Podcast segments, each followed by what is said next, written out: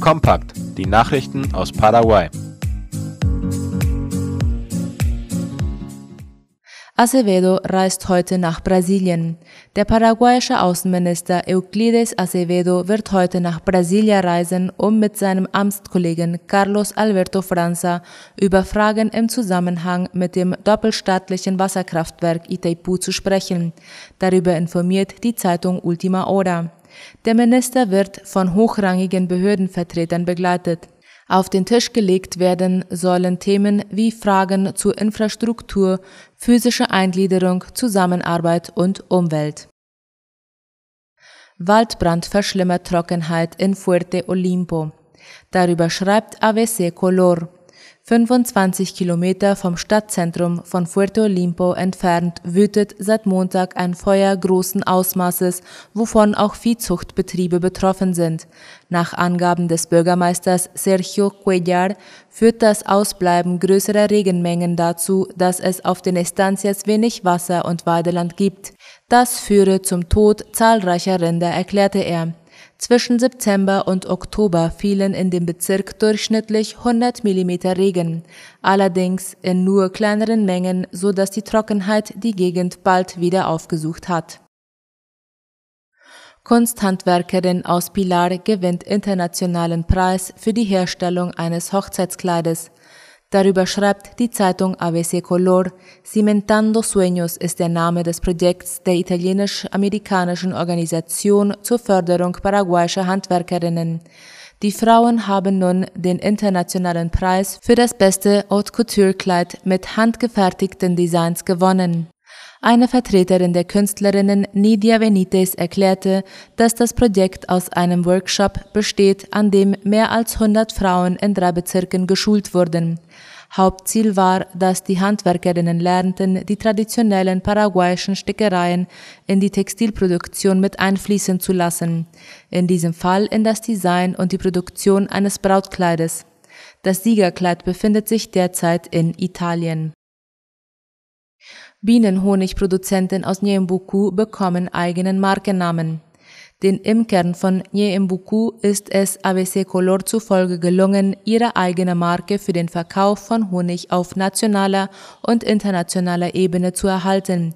Der Vorsitzende der Imkervereinigung des Departements Edgar Rios erklärte, dass seit 2018 an der Genehmigung der Marke Miel Organica El Carrizal gearbeitet wurde. Er gab an, dass der Honig, sobald er eine Zertifizierung des INAN erhalten hat, für das Pausenbrot für Schüler bereitgestellt werden soll. Geplant ist auch, den uruguayischen und mexikanischen Markt mit diesem Biohonig zu erobern. Das Neueste aus aller Welt.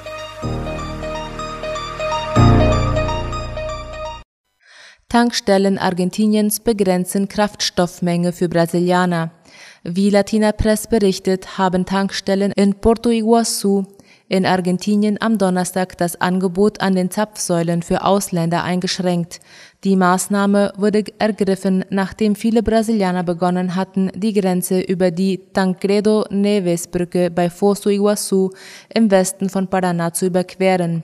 Nach Ansicht der Verbraucher ist das Angebot im Nachbarland attraktiv, weil das Benzin dort nur halb so teuer ist wie in Brasilien.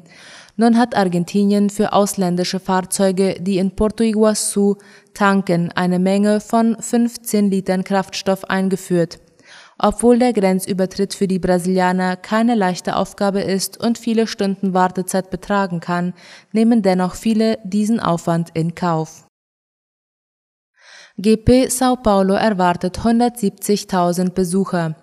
Mit der Freigabe der vollen Kapazität der Öffentlichkeit erwartet die Organisation des Formel 1 Renners Großer Preis von Sao Paulo bis zu 170 Besucher auf dem Autódromo José Carlos Pace in Sao Paulo.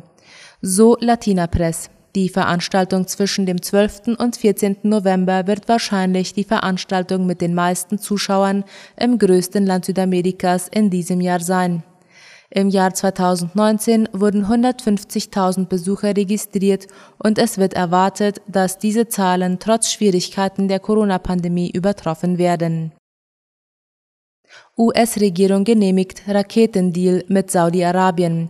Das US-Außenministerium hat einen möglichen Verkauf von 280 Luftraketen in Saudi-Arabien im Wert von bis zu 650 Millionen Dollar genehmigt. Laut dem ORF sei eine entsprechende Mitteilung an den Kongress übermittelt worden, teilte die US-Regierung gestern in Washington mit. Ein Ministeriumssprecher betonte, es handle sich um defensive Waffen zur Verteidigung gegen Luftangriffe aus dem Jemen.